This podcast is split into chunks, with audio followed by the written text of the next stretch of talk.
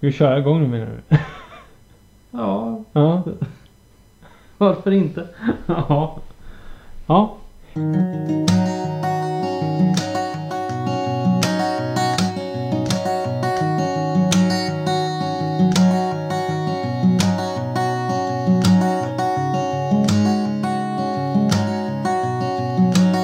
Hej och välkomna till Flaggpodden.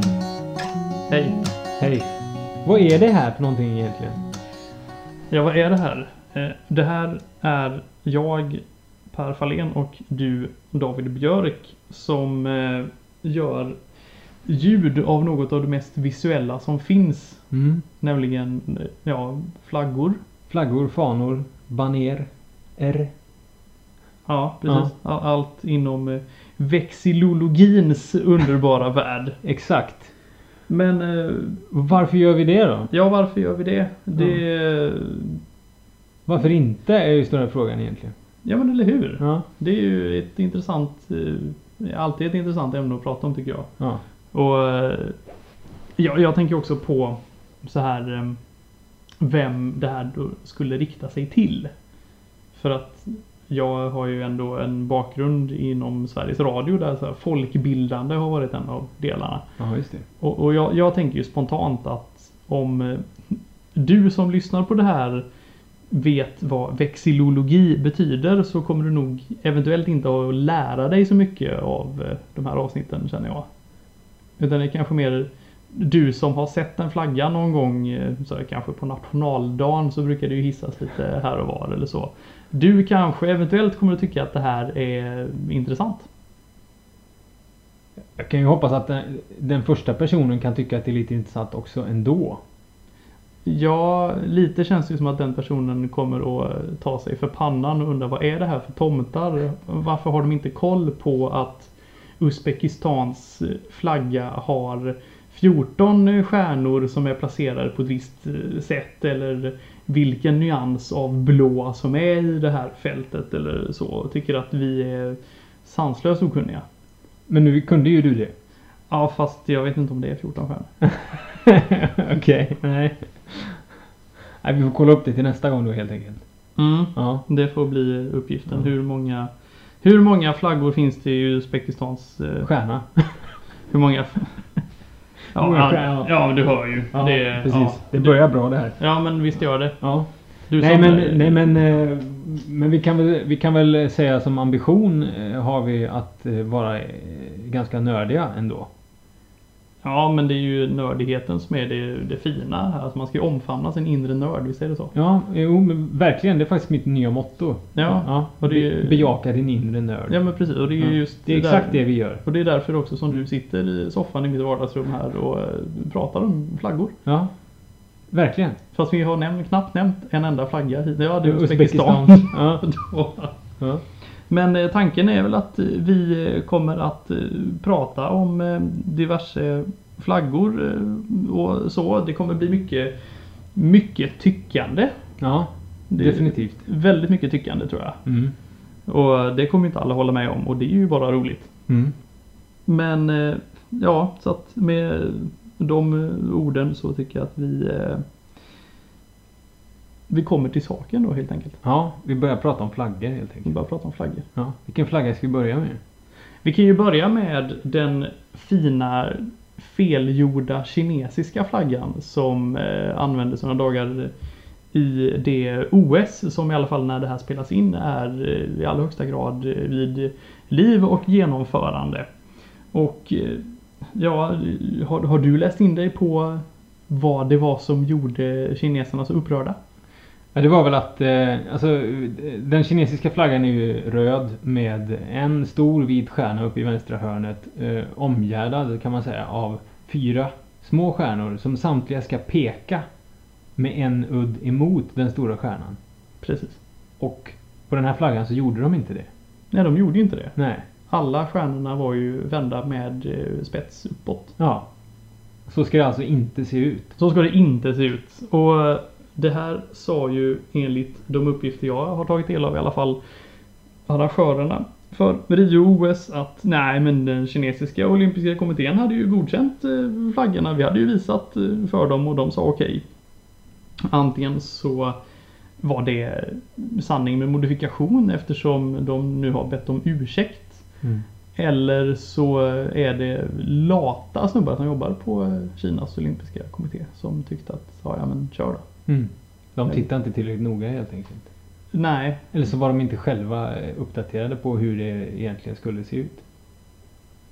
så kan det ju vara. Ja. Det känns lite som att, utan att bli alltför politisk, som att den personen kanske då eventuellt försvinner en natt sådär. Risken finns.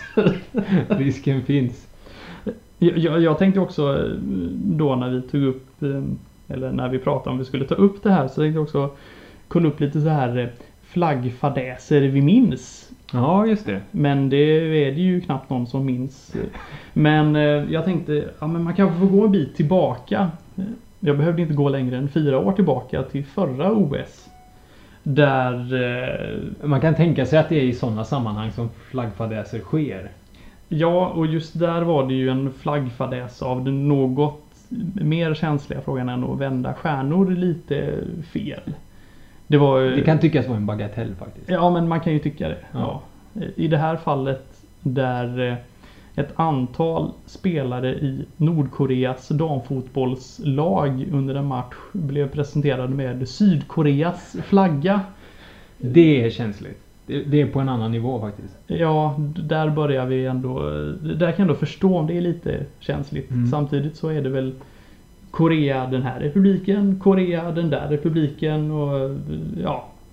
Det kanske var han på Kinas olympiska kommitté som hade valt ut han som inte hade full koll. Ja, lite så. Eller så, ja.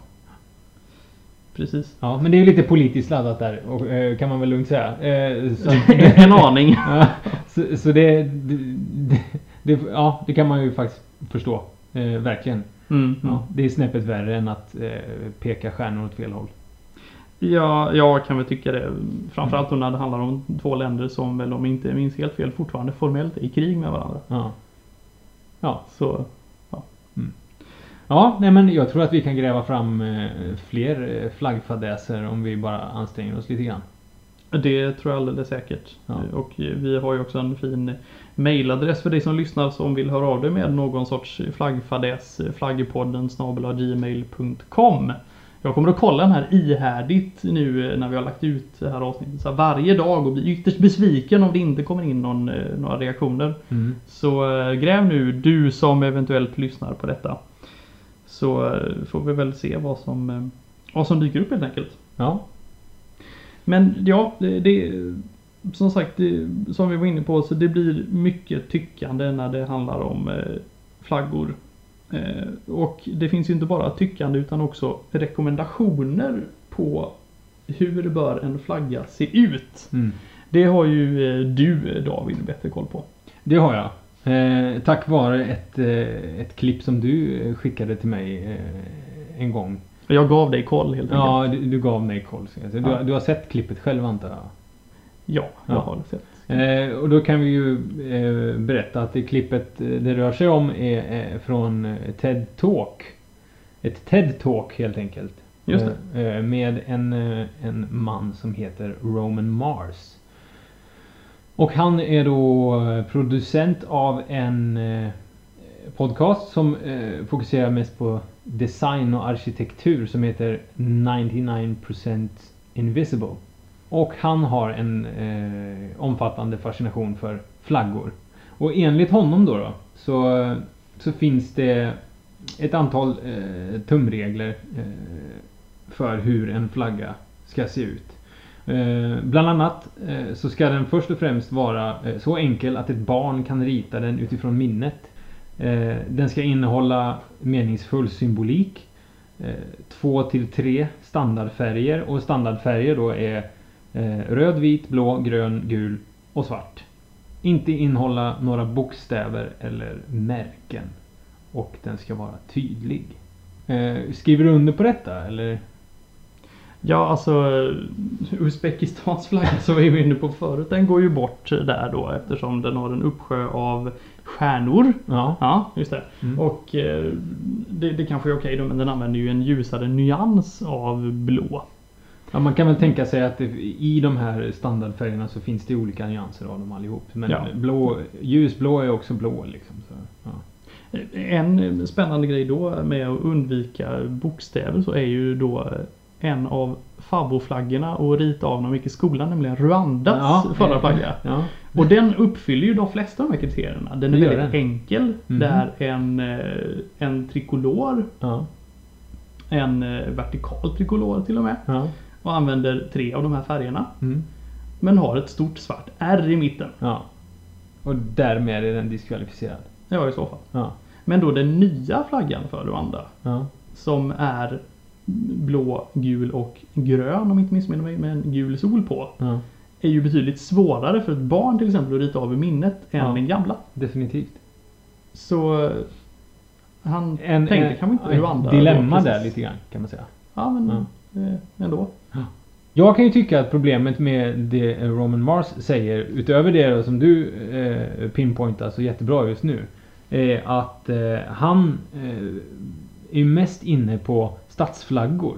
Eh, och då främst städer i USA. Och för mig så är ju en flagga, framförallt då en nationsflagga, men även eh, flaggor i, i stort, är ju starkt förknippade med någon form av historia.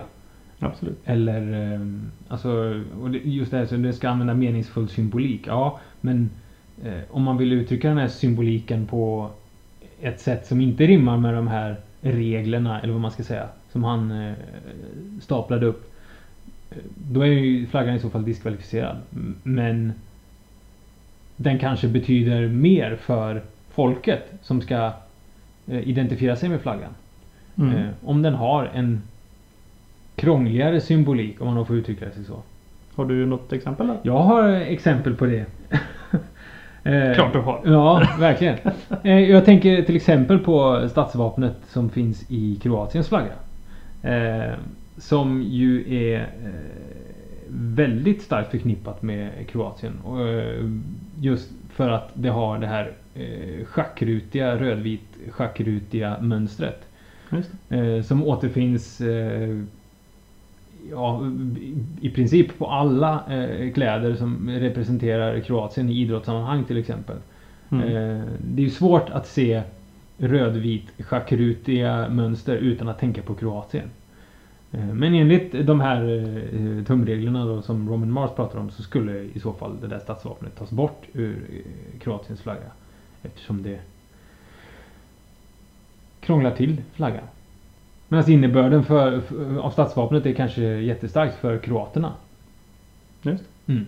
Och de, eh, flaggan är till för kroaterna, inte för Roman Mars. Så, eh, ja.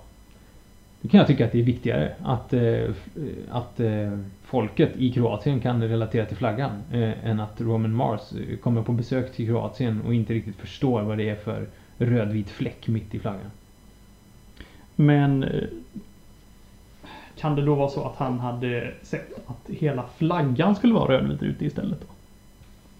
Det hade ju kunnat vara ett alternativ. Det hade ju sett visserligen lite lustigt ut men eh, Ja, det hade det nog. Men varför inte liksom i och för sig? Skitsamma, nu, Ja. ser den, nu ser den ju ut som den ser ut. Nu ser men den ut eh, som den ser men eh, ja.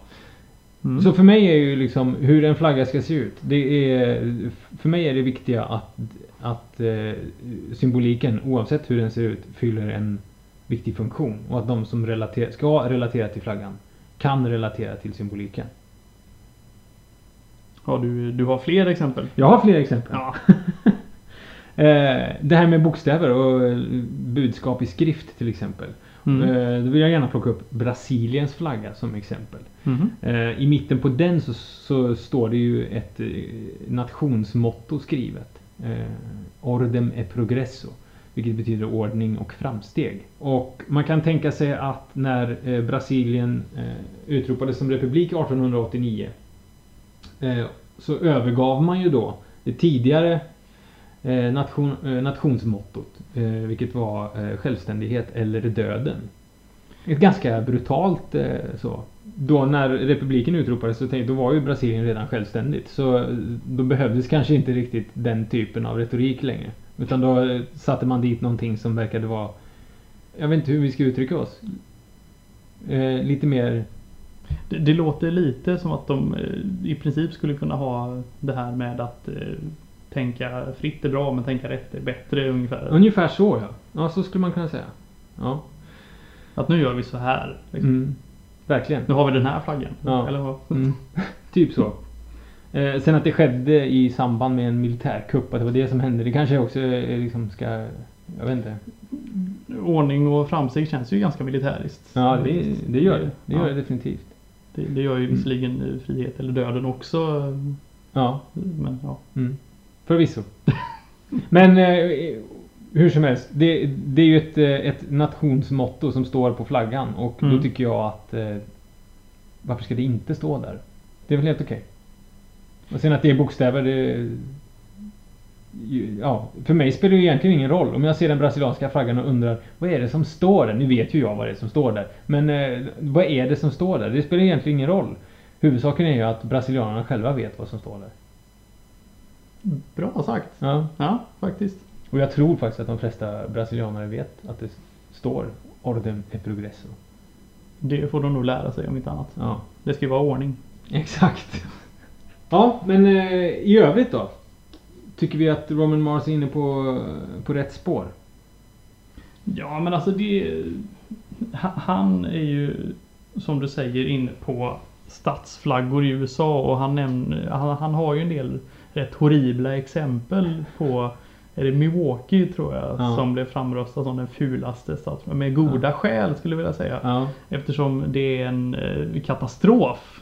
eh, Så, milt på, uttryck. på en tygbit. Mm. Det, så så att, att det kan finnas regler och uppmaningar där. Jo men det fattar jag. Och Mm. det är ju många eh, nationsflaggor fram, framförallt som ju faktiskt ändå uppfyller om inte alla så de allra flesta av de här kriterierna. Mm.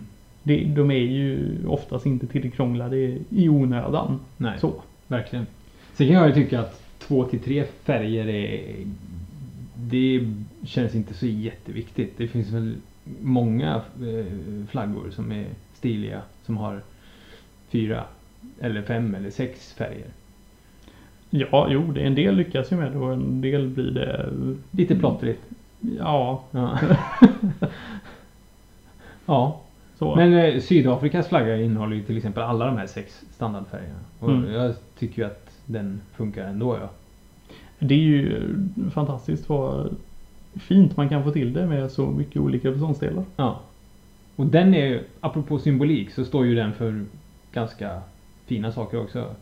Har jag förstått. Alla de där sex färgerna representerar ju någonting. De gör ju det. Mm. Eh, Exakt vad vi kanske inte ska gå in på här. för det har vi inte kollat upp. Nej, men Nej. det kan vi också ta reda på till nästa. Det får vi göra. Det tror jag faktiskt. Ja. Mm. Men standardfärgerna då också. Det, det, det är ju eh, i regel att förhålla sig till eh, positivt.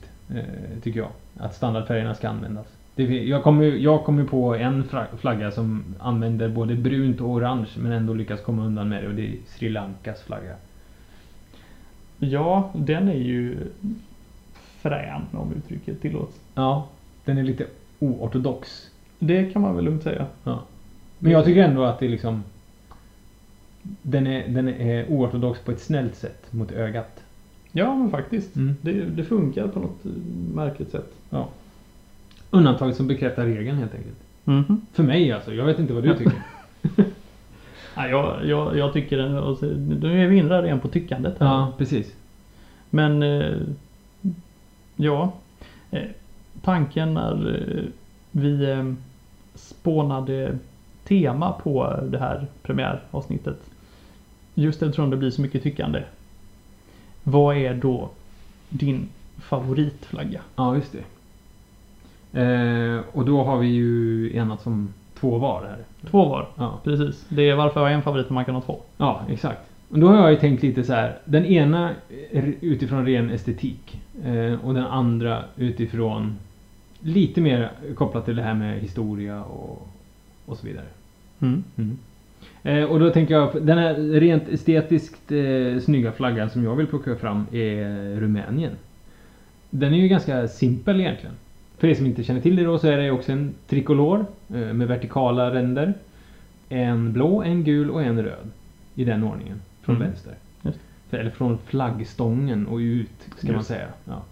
Och eh, jag tycker helt enkelt att de tre färgerna tillsammans är extremt snygga bara. Helt enkelt. Mm. Och eh, jag föredrar det vertikala och i den ordningen jämfört med till exempel eh, Colombias flagga då som, eh, som också innehåller de tre färgerna men är eh, horisontellt randig istället. Du, du hade ju kunnat säga Chad här också eftersom den Det hade är ju kunnat göra. precis likadan. Ja, det hade jag kunnat göra men det gjorde jag inte.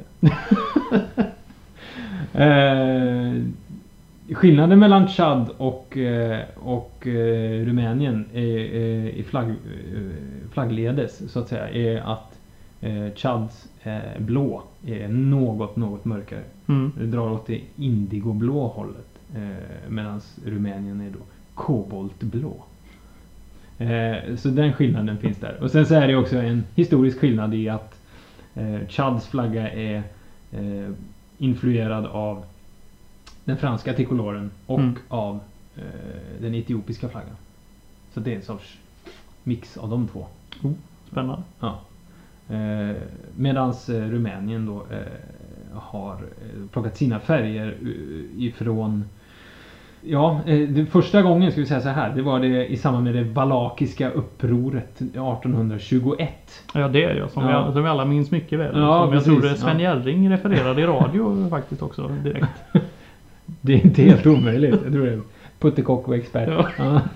Ehm, eh, nej men det var första gången som eh, de här tre färgerna förekom tillsammans på en och samma flagga. Kan man säga.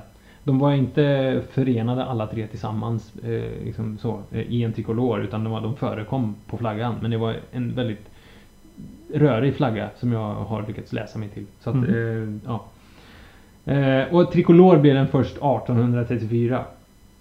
Och färgerna då står för i turordning eh, frihet i den blå, rättvisa eh, i den gula färgen och broderskap i den röda. Eh, och det kom då utav att eh, den moldaviska flaggan var röd och blå och den valakiska flaggan var blå och gul.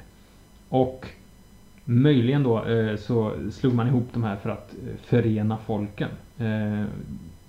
Det hände egentligen redan första gången på 1600-talet, eller år 1600 i princip. Kan man säga. När en herre vid namn Michael the Brave, eller Micke Modig som vi kallar honom här. eh, som var den första att härska över eh, Transylvanien, Valakien och Moldavien samtidigt. Eh, och det var ju liksom då man kan säga att idén om det enade, eh, eller förenade Rumänien föddes. Det, det är ju spännande att eh, den då moldaviska flaggan var röd och blå då flaggan för det numera självständiga landet som heter Mhm. Moldavien Mm. är Mm. naturligtvis eh, eftersom det finns starka band mellan Rumänien och Moldavien snarlik den rumänska. Ja.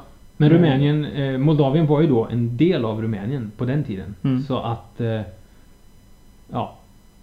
Jag antar att därav så plockade man eh, den rumänska eh, trikoloren i princip rakt av och så satte dit ett eget statsvapen i mitten när man blev självständigt 1992 eller något. Ja, Ett kanske. nå- Någonting ditåt. Där. Ja. Men, och där har ju också eh, den eh, in, inte av så många stater eh, erkända republiken Transnistrien Ja. tagit den gamla moldaviska Sovjetflaggan Ja. som sin. ja.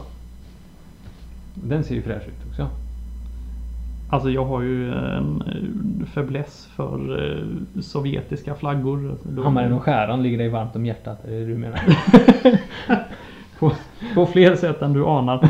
men, men just ja, men den sorten. Det, det är det kanske är ämne för en annan podd. Och, Ja, vi får, vi får ta det. Ja. Nu ska vi ändå hå- hålla oss kanske något i ämnet. Ja. Om vi får, ja precis, om vi fortsätter på den rumänska så, så, så en trikolor eh, blev den som sagt var 1834 och den antogs sedan officiellt först 1848. Eh, då det blev revolution. Eh, en misslyckad sådan förvisso, men eh, ändå en revolution. Eh, och 1867 så ordnades färgerna vertikalt. Dessförinnan så var de horisontella och de placerades lite eh, olika eh, från gång till annan. Alltså ibland var röd överst, ibland var blå överst och, och ja. och sådär. Mm. Eh, Men 1867 så ordnades flaggan i, i, eh, de, i den konstellation som den fortfarande ser ut om man säger så. Ordning och framsteg om den brasilianske sa här. Och Ja, nu styr vi upp den här flaggan. Ja, verkligen. Och sen blev Rumänien självständigt då 1878 ifrån det ottomanska riket. Eh, Och sedan dess har den sett ut som den gör. Med undantag för mellan åren 1948 och 1989. Då det eh, kommunistiska statsvapnet eh, prydde mitten av flaggan. Nu är vi där igen med den här eh, kommunist-heraldiken som Ja, eh, också eh, fascinerar mig mer än vad det borde göra. Ja, men det, det, jag måste säga ändå att just det rumänska statsvapnet av de kommunistiska tycker jag är det som är snyggast. Jag, jag har ju en viss förkärlek för det nordkoreanska som avbildar ett vattenkraftverk. Så det, Ja, av alla saker man kan hitta och ha på sitt statsvapen. Nej, men det är Mm. elkraft. Nu ska vi lyfta fram det. mm. det är någonting liknande på det rumänska statsvapnet. Nu har inte jag kikat eh, det, det, jag har inte kollat upp exakt vad det är för någonting men det ser ut lite som ett oljeborrtorn typ eller någonting. Det skulle inte förvåna mig. Nej. I kombination med då eh, ja, solen och lite berg och lite Annat skog och va- vatten. vanligt och förekommande. Ja, precis. Så står det ett oljeborrtorn mitt i också. Ja. Varför inte? ja. Ordning och framsteg. Nej men ja, precis. Eh, och det var, ja. Nej men och det var lite därför jag valde eh, den rumänska flaggan också. För att utöver Chad så har vi även Andorra eh, och Moldavien som vi varit inne på då. Som har exakt samma trikolor men med lite andra statsvapen i. Och Andorras flagga är ju också inspirerad av den franska eh, och den spanska också för den delen. Just Och även den baskiska och den katalonska. Det är ju den röd-gula färgkombinationen är populär. Men 89 då när eh, Ceausescus öde kom ikapp honom och allt det här. Så eh, Ja, då klippte man ju ut jag, jag klippte bort vapnet så Ja. att det blev hål i flaggan. Det är ju nästan ännu fräckare tycker jag. Det är ju faktiskt det. När man, när man ska göra revolution då finns det ju inget bättre sätt att göra det på än att göra hål i flaggan. Så här, hur får vi tillbaka vår gamla flagga och vi får bort förtryckarna från den en Ja. gång för alla? Mm. Jo, vi tar fram saxen och så gör vi processen kort. Ja, Det är handlingskraft på en hög nivå tycker jag. det är det faktiskt. Ja, och det är också en anledning till att eh, jag tycker om den rumänska flaggan. faktiskt på riktigt så är det så. Folket reste sig gemensamt, störtade sin diktator och ordnade till flaggan på det sätt de ville ha den. Ja, visst är det fint. Ja, det är läckert. Så- vad mer vill du säga? Om, eh, Ja, så, så om vi då ska... Nu är ju det här en av dina favoriter. Du har ju en till som du kommer att komma till eh, lite senare. mm. Eh, men eh, hur många uzbekiska stjärnor ger du den här flaggan? 14. Definitivt.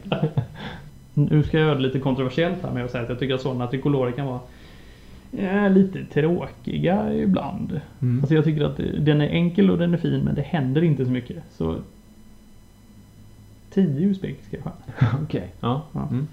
Men jag, jag, jag tycker ändå, om man ska prata trikolorer så tycker jag definitivt att vertikala trikolorer är att föredra framför eh, horisontella. Det finns en del undantag där också, men det kan vi komma till i ett senare avsnitt.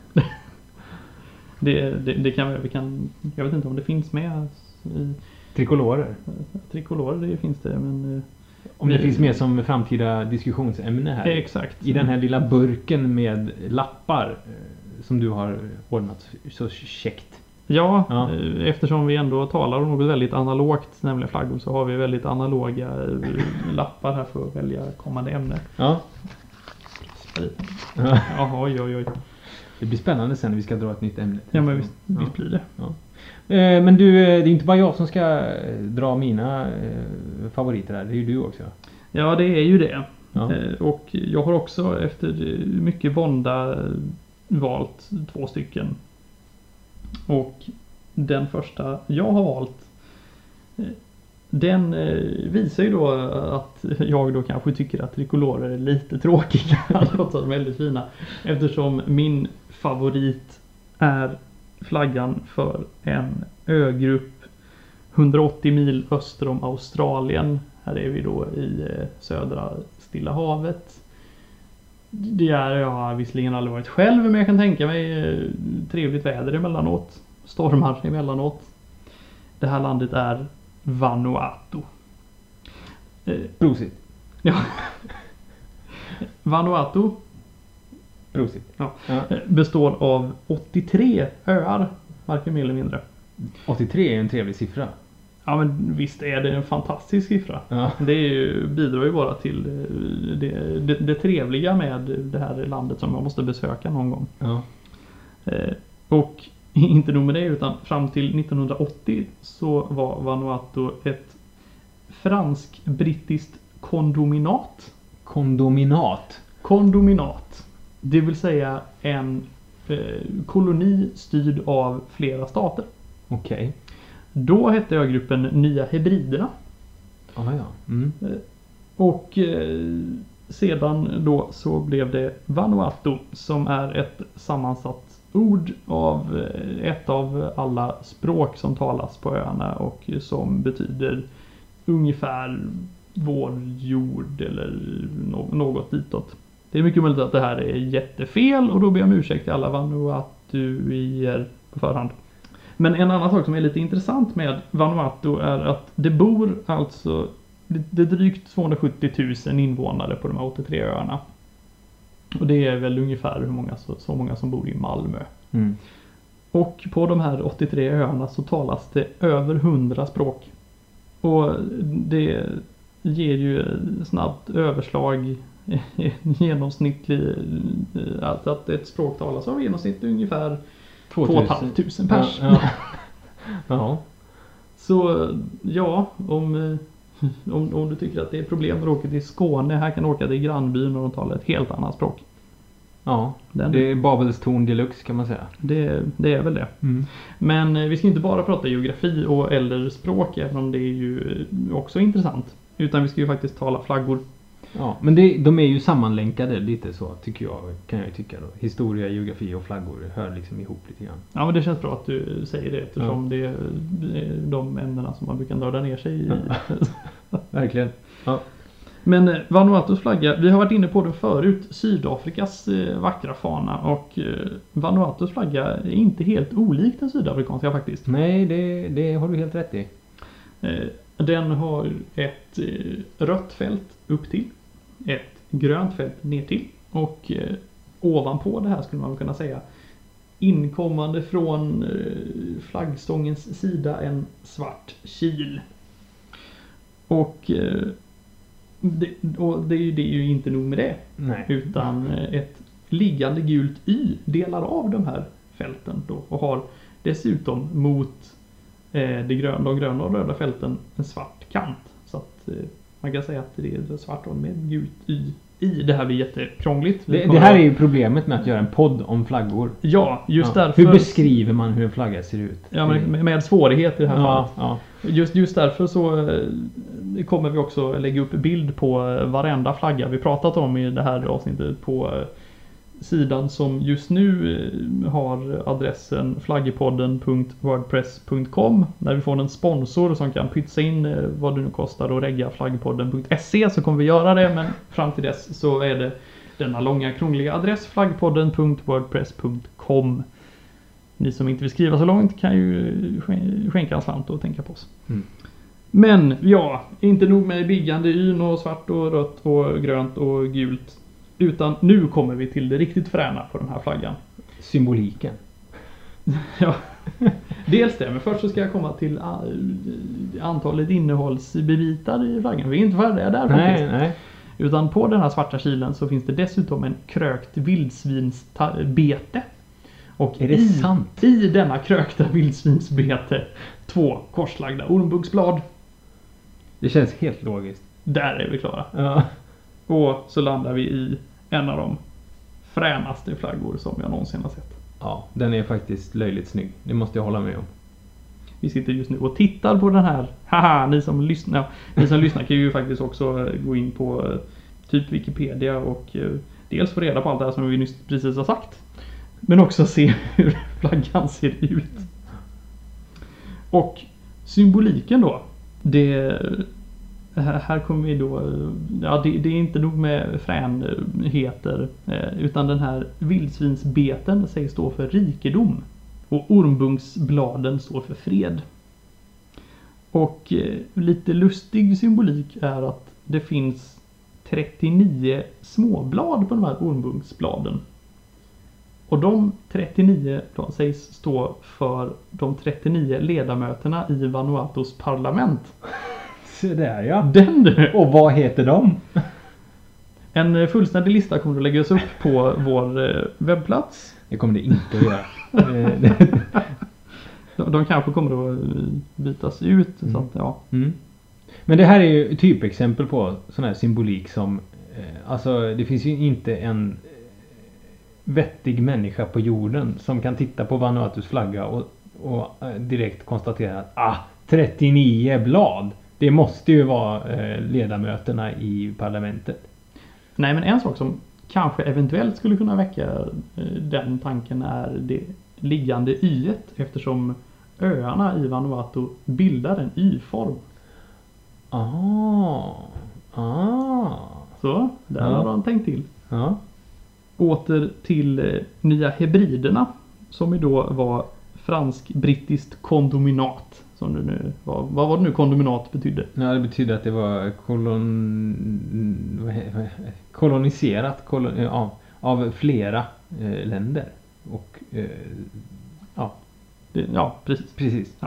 Eh, Och då är ju frågan, ja men när vi nu är en koloni fast det är två stater, vad ska vi då ha för flagga? Jo, de har haft lite allt möjligt. De har haft eh, Union Jack, den Mm. brittiska flaggan. De har haft den franska trikoloren. Men de har också haft i eh, vad som skulle kunna sägas vara Stilla havs-OS, South Pacific Games. Så hade de då eh, under tiden som eh, det hette Nya Hebriden under 60 och 70-talen en ljusblå flagga. Där det var två korslagda flaggstänger och på dessa fanns de brittiska och franska flaggorna. Ah, ja, ja. Så en flagga med flaggor på. Ja. Och det var eh, lite kort Vanuatus eh, oerhört fräna flagga. Ja. ja men jag tycker det är ett bra val faktiskt. Tack. Ja. 12 usbekiska stjärnor. Ja, minst 13. Okej. Ja. Vi går vidare. Vi går vidare. Ja. Då kommer jag med min nästa eh, favorit här. Och då har jag valt Kambodja. Kambodja. Kambodja. Eh, Kambodjas eh, flagga är ju då, om man ska eh, säga så, eh, en trikolor det med. Där det mittersta fältet Nu tog du fram den usbekiska flaggan och började räkna stjärnor här. Ja! Vad- 12. De är 12! De är 12 och så är det en halvmåne där också. Ja, en halvmåne. Ja. Ja. Ja, eh, hur som helst. Eh, Kambodjas flagga är också en trikolor.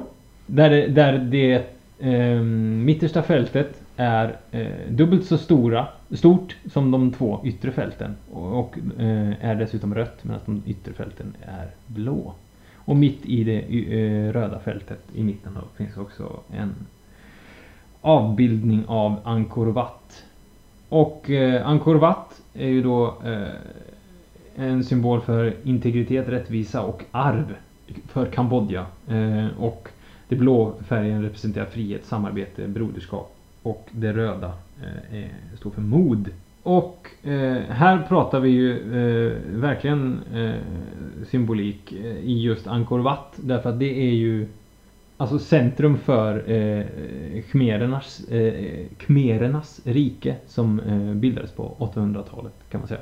Eh, Mm. Och då var eh, Angkor eh, huvudstad, cent, eh, centrum i det riket och Angkor Wat var då eh, palatset, huvudstadspalatset kan man säga. Mm. Eh, byggdes på 1100-talet vilket är fullständigt eh, enastående arkitektur för att vara tusen år gammalt. Det vet jag för att jag har varit där. Jag tänkte just fråga, har du varit där? Jag har du varit där. Eh, Jag har dock inte varit Nej, där. rekommenderas Nej. starkt kan jag säga. Sedermera flyttades då det politiska centrumet i Khmerernas rike söderut till nuvarande huvudstadsregion där Phnom Penh då är huvudstad. Eh, för närvarande i alla fall. Eh, och då eh, var flaggan, på den här, nu pratar vi liksom 1400-tal så det är ett tag sedan. Men då var det en gul vimpel med grön kant på.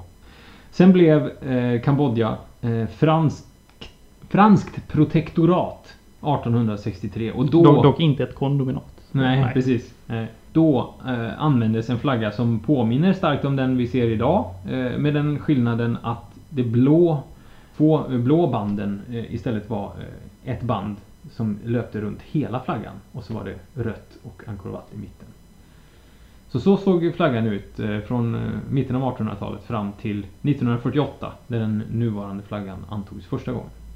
Man skulle kunna säga att man tog bort det blå från det röda fältet längst ut i kanten. Så kan man säga. Fast inte riktigt för eh, De blev lite tjockare. de blev lite tjockare också. De yttre fälten, de blå där. Jag la på det där. Ja, det kan man säga. Lite så var det. Sen har det ju hänt saker i Kambodja genom åren som du kanske känner till. Nej, jag har aldrig hört. Aldrig hört. Nej. Nej, nu är vi inne på kommunism här igen snart. Ska vi se. Jaha, är Ja. det? Ja. Mm. 1970 i alla fall så eh, skedde en militärkupp och det som kallas för Khmerrepubliken bildades. Eh, då gjordes flaggan om lite grann igen på så vis att det här röda fältet eh, med Angkor Wat i mitten krymptes ihop och flyttades upp i vänstra hörnet av flaggan. Som i övrigt då var helt blå.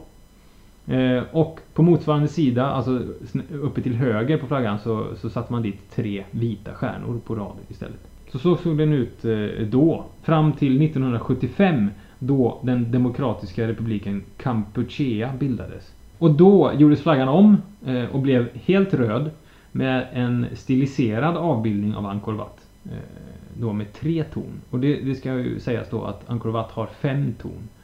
Men eh, de är formade på så sätt så att man står, om man står rakt framför själva palatset så ser man bara eh, tre ton. Därför att eh, två av dem ligger liksom bakom de två yttre eh, Ah. som man ser. Så det är som en ovanifrån sett så är det ett torn i mitten och så är det fyra stycken eh, runt om. Röda khmererna eh, tog ju makten då. Det var de som bildade Demokratiska eh, republiken Kampuchea. Och eh, vad Röda, Röda khmererna gjorde var ju inte sådär jättesympatiskt egentligen. Du, var- nu ska vi ha demokrati genom att hacka ihjäl alla som har glasögon. Ungefär så gick det till faktiskt. Det var Ja. i princip så eh, de löste situationen. Det var två miljoner människor som dog eh, på cirka fyra år eh, genom tortyr, svält, sjukdom, avrättningar. Sen invaderade Vietnam och då bildades istället Folkrepubliken Kampuchea. Och eh, flaggan gjordes om igen och det stiliserade Angkor Wat fick plötsligt fem ton på flaggan. Eh, sen eh, 1989 så inleddes en demokratiseringsprocess och flaggan eh, tog då tillbaks de gamla färgerna rött och blått och delade eh, flaggan eh, på mitten. Eh, där det ena fältet var rött och det andra var blått. Och så hade man eh, ett femtonigt Angkor eh, i gul färg eh, mitt på. Dock inte stiliserat längre utan mer detaljrikt. Eh, Mm.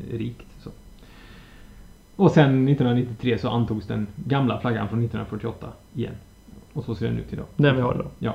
Och då är det ju så här, om man då vill koppla det här till Roman Mars då, igen. Som jag, eh, jag rekommenderar verkligen att titta på det klippet. För det är, du går in på TED Talk, eh, ted.com slash talk. Och så söker man på Roman Mars så kommer det här upp, kan man titta på det. Mm. Eh, och det är att han förespråkar att man ska stilisera hellre än att detaljera. Och då, då tänker jag bara så här. Med tanke på att Angkor Wat är liksom hela Kambodjas själ. Alltså det, fick, det, det underströks för mig ganska tydligt när jag var där att alltså utan Angkor Wat det fi, så finns inte Kambodja. Eh, och det är därför det sitter på flaggan. Och om man stiliserar ett, ett tempel på en flagga så att det inte syns vad det är längre. Går man inte miste om själva poängen då, undrar jag.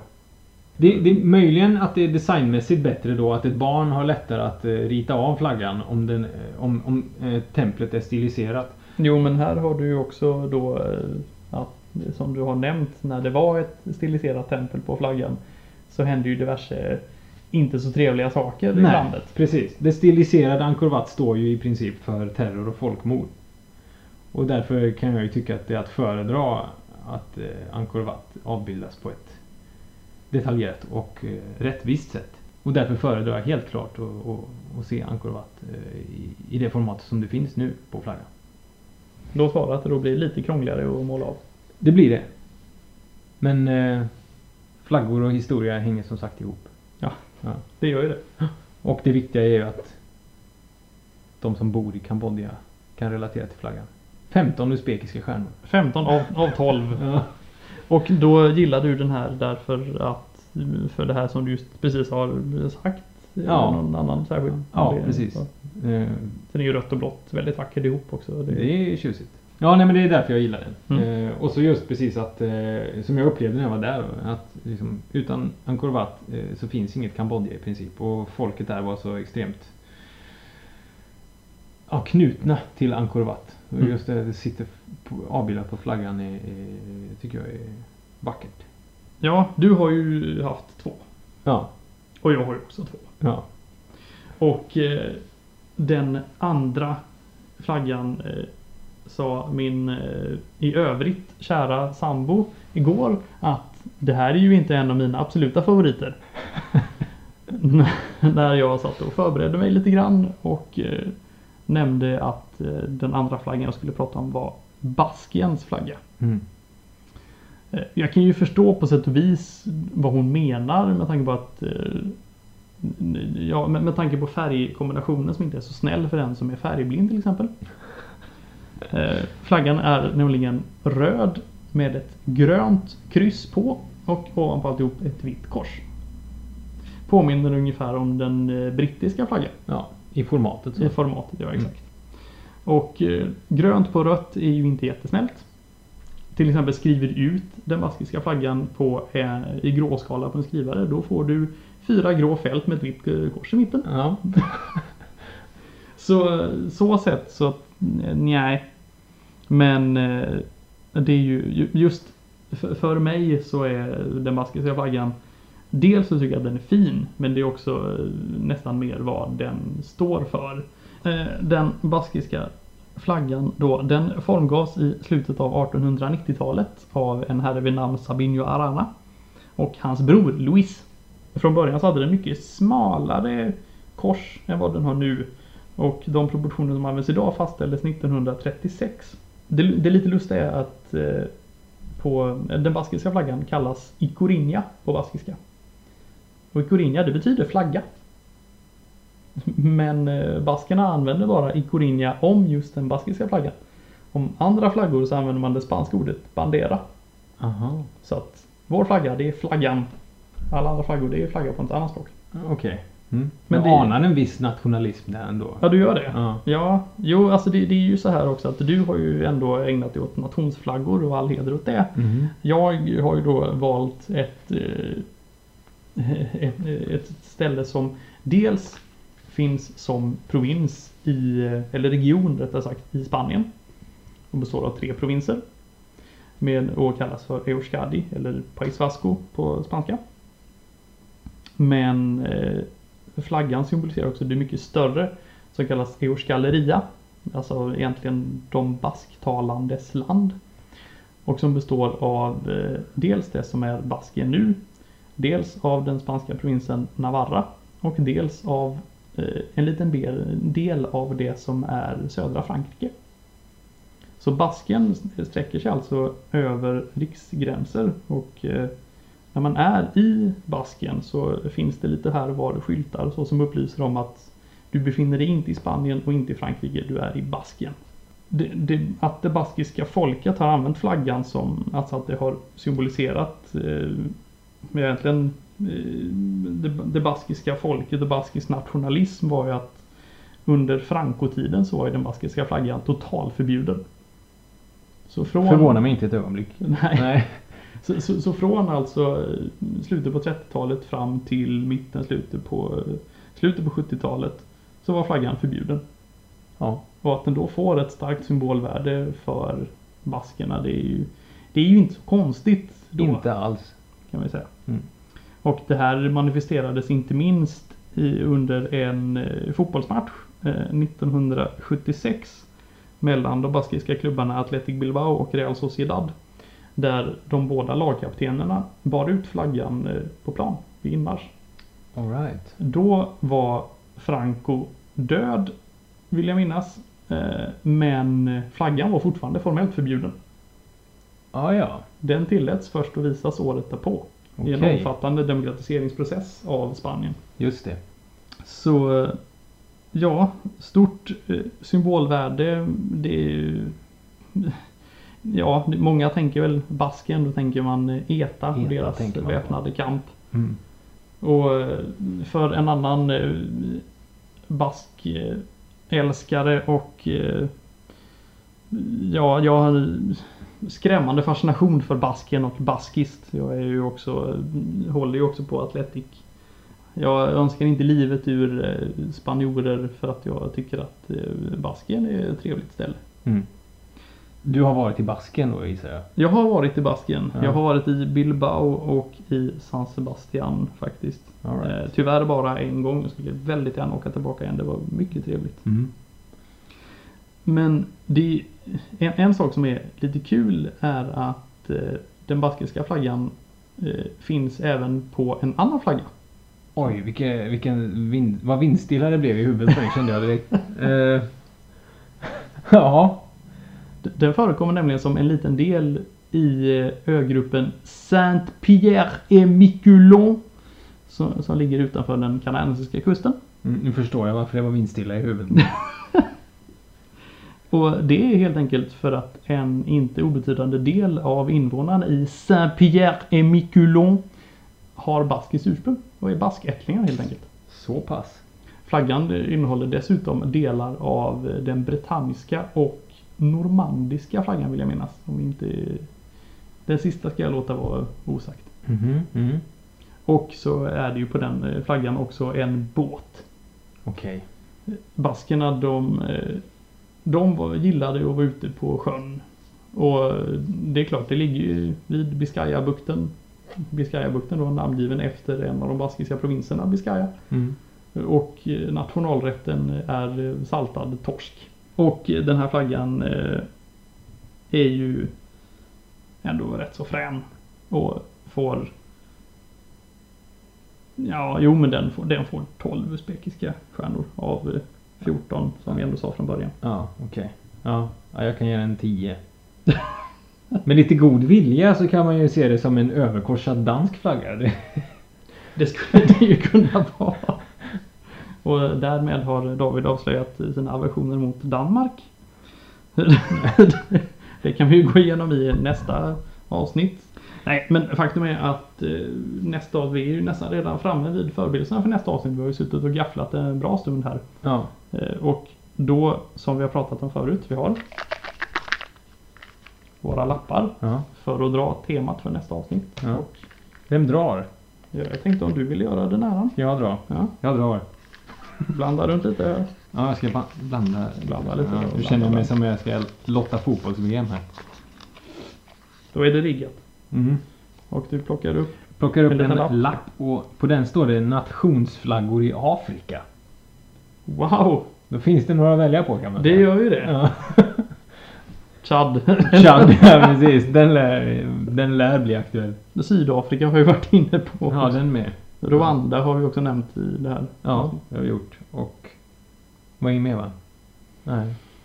Vi får gå tillbaka och lyssna. Ja, vi får göra det. Du som Ja. lyssnar, du kan ju spola tillbaka och Ja. Nej men, eh, ja men det känns väl eh, helt okej. Nationsflaggor i Afrika. Då eh, plockar vi reda på eh, ett par var. ja. Och så eh, pratar vi lite om dem helt enkelt nästa gång. Vi gör det. Eh, och till nästa gång också ska vi ha utmana varandra. Du får, du får gärna utmana mig först eh, känner jag. I challenge you to a duel.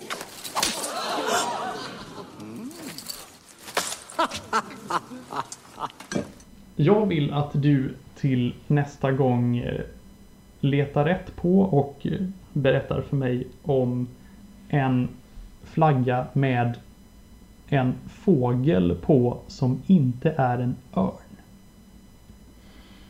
Okej.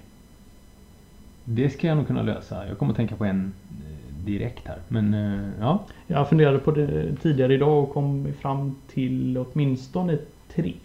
ja. Så att någon borde... Mm. Jag vet att det finns i alla fall. Så Ja, ja, men det- lite, det enkelt så här först. Det vet jag också. Det vet jag också. Ja. Och nu kommer jag på en till bara för det. Jo, Eh, Ja, det blir svårt. Vilken av dem? ja det, är, det är frågan. Jaha. Ja. Ja men eh, bra utmaning. Eh, Den ska jag ta mig an. Med glädje. Eh, Men du då? Jag då? Ja, till nästa gång. Så vill jag att du väljer ut en flagga. Som eh, en nationsflagga som du tycker bör bytas ut. Och det kan vara av eh, vilket skäl som helst egentligen. Alltså om det är eh, för att den är ful eller för att den står för någonting som, som inte eh, känns eh, så modernt eller aktuellt eller up to date. Eh, Eller om den helt enkelt eh, har spelat ut sin roll eller inte fyller någon funktion längre eller ja, liknande. Intressant. Och jag vill inte att du, du ersätter den med en ny utan är bara att, att du väljer ut den som du tycker borde bytas ut. Om jag har något förslag på vad de skulle kunna bytas till. Är det okej att ta upp det? Ja, definitivt. Absolut. Och då, då, då, vill jag, då vill jag understryka att, eh, att vi räknar bort flaggor som, som eh, där diskussionen förs om att den ska bytas ut. Okej, det Ja. tog ju bort några stycken. Ja, Ja men det ska jag nog eh, kunna skaka fram. Det tror jag. ja. Ja men bra. Fint! Då, Eh, är vi klara då? Ja, jag tänkte att då eh, lämnar vi med... Vi går och eh, letar flaggor helt enkelt. Och eh, ja, det är. Jag vet inte om vi behöver upplysa lys- den som har lyssnat att du har lyssnat på Flaggpodden med David. Och Per. Och du kan som sagt, vi kommer lägga ut alla flaggor här på eh, flaggpodden.wordpress.com tills vi hittar någon som sponsrar oss med domänavgiften eh, så att vi kan regga flaggpodden.se. Eller någon annan, för det är kanske någon annan som reggar flaggpodden.se medan vi... Ja, skitsamma. Eh, du kan också mejla oss flaggpodden at gmail.com och då får du bara skriva snälla saker. Det har din mamma sagt att du ska göra. Och vi finns också på Twitter. Ska vi säga det? Ja, nu har vi ju sagt det. Ja, jag sa det. Ja, du Ja. sa Jag heter Mr D Björk. Och jag heter Per Fahlén. Vad annars? Men Ja. ja, ja då, eh, med, med- de orden så eh, hörs vi en annan gång helt enkelt. Det Och då ska vi prata afrikanska flaggor. Ja. Det ser vi fram emot. Tack och hej.